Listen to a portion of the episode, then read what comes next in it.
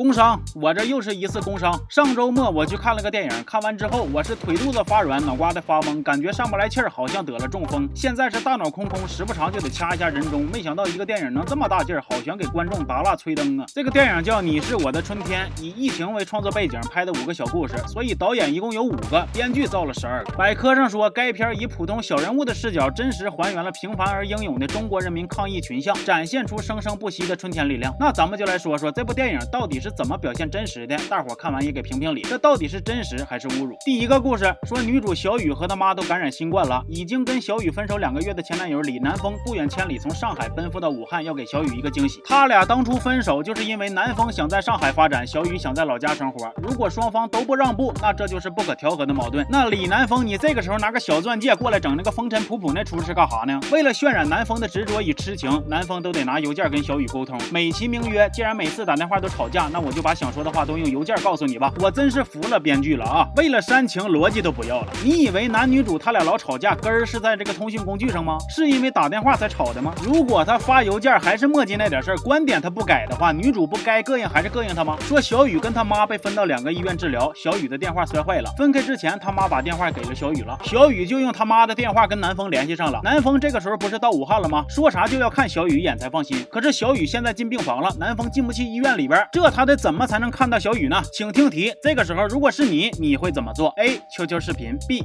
微信视频，C. 跑到医院对面的楼顶上跟小雨隔窗相望。你爱选啥选啥，反正南风选 C 了。说小雨他妈不是把自己电话给小雨了吗？他妈不就没电话了吗？小雨就着急呀，哭着求南风说：“你务必要帮我找妈妈。”南风蹬个共享单车就干过去了。南风把自己电话托医生交给了小雨他妈，就这么的，小柯不是那个小雨就联系上妈妈了。就至于想联系自己的妈妈，是不是只有这一个姐？我不好说，我只是单纯的觉着有没有一种可能，你妈要真的非常想联系你，她其实是可以管医院借电话的。在治疗期间呢，南风骑个老摩拜就往来于小雨和他妈的医院之间。每次去他妈的医院，南风都拎一兜子水果礼物托医生给捎进去啊。对了，每次去还都送过去一袋子药。虽然医院里边相关的药物很紧缺，但是男主作为一个普通的小人物，每次都有办法能搞到。哎，你不服不行。随着治疗的深入，小雨已经说不了话，下不了床了。但是南风深知小雨最爱看海了。作为前男友的他，此时此刻应该做些什么呢？A. 把之前俩人在海边拍的视频通过彩信发过去。B. 把俩人之前在海边拍的视频通过微信发过去。C. 在医院对面的楼顶上私自拉一根电线取电，用投影仪把视频给投出来。这样小雨即便在病床上也能侧个脑袋就看见海了。聪明的男主选了 C。男主坚持不懈的探望老太太，最终还是去世了。老太太去世前最看不上男主，一个劲儿的撵他走。但是看他这么孝顺，这么执着，临死之前竟然同意女儿跟男主在一起了。男女主的这份感天动地的爱情，想必女主他妈的在天之灵也能得以慰藉了。这便是第一个故事，请把真实打在屏幕上。第二个故事说俩农民工找老板讨工钱，老板说钱没有，口罩有一堆，你俩把口罩拉到武汉卖给医院，钱就抵工资了。农民工一路长途跋涉呀，到了武汉，路遇一个老奶奶发烧，打了幺二零，车半天都没来，这哥俩就好心把老太太给送医院去了。送到医院，人家也给救治了，但是那个节骨眼，医院的床位很紧张啊，就只能把老太太安排在地上了。大牌扮演的这个民工一听这话气够呛，他就质问跟他对接的买口罩的那个医生，说老太太岁数那么大了，怎么一个床位都不给呢？请听题，这个时候你猜医生应该怎么回答？A. 现在是特殊时期，医院床位不够。B. 我并不负责这块业务，具体的不了解。C. 哎，请跟我来。这个医生选了 C，他把大潘领到了医院的监控室。大潘在监控里看到，医院确实人满为患，医生确实是人手不够。虽然这一幕看上去特别像小品，但是能够感受到导演确实是非常认真的想让观众感动。大潘从医院里边出来之后，手里边拿着二十万的口罩结算单，对着小宝说：“这钱咱好意意思要吗？”说罢就把结算单给撕了。看到这一幕，我都惊呆了。这就是两个普通的农民工，辛辛苦苦的打工，到年根了，工钱没领着，吃着泡面睡在车里，一路奔波，好不容易口罩卖点钱，导演你让他俩把结算单给撕了，就这波操作，让当初那些卖口罩的和捐口罩的看完都懵了。这波高地抢的那是真是漂亮。第三个故事讲的是社区工作人员，王景春扮演的老王是社区的书记，为了社区百姓那是操碎了心呐。说有一天赵今麦饰演的小麦跟邻居吵吵起来了，老王就去上门调解。这是个啥事儿呢？小麦在家弹钢琴，影响邻居家孩子休息了。这种事儿本来就是公说公有理的事儿，老王就劝呗。然后小麦突然来了一句：“不就是欺负我没有妈妈照顾吗？”那么请听题，在这种情境下，小麦突然前不着村后不着店的 Q 这么一嘴，说明什么？A. 小麦从小没有父母，他是个孤儿。B. 小麦的妈妈抛弃小麦不知去向了。C. 小麦的妈妈参加抗议，舍小家为大家了。呃，算了，这是一道送分题，答对了也并不值得庆幸。老王回到家呀，绞尽脑汁就琢磨怎么能解决这个邻里之之间的难题。终于，他想到了，他去小麦家给他用被褥搭建了一个练琴房，从此小麦就可以在家肆无忌惮的弹琴，而不用担心影响邻居了。编剧真是太有生活常识了，这么简单的办法，我咋就想不到呢？说后来老王不幸被感染了，邻居们得知这一消息啊，整个小区熄灯，每个居民都站在窗边，举起手机的手电筒，一起呐喊：“你一定要平安回来呀！”说实话，这要是大伙一起趴窗户唱，听我说谢谢你温暖了四季，我觉着都比这个真实。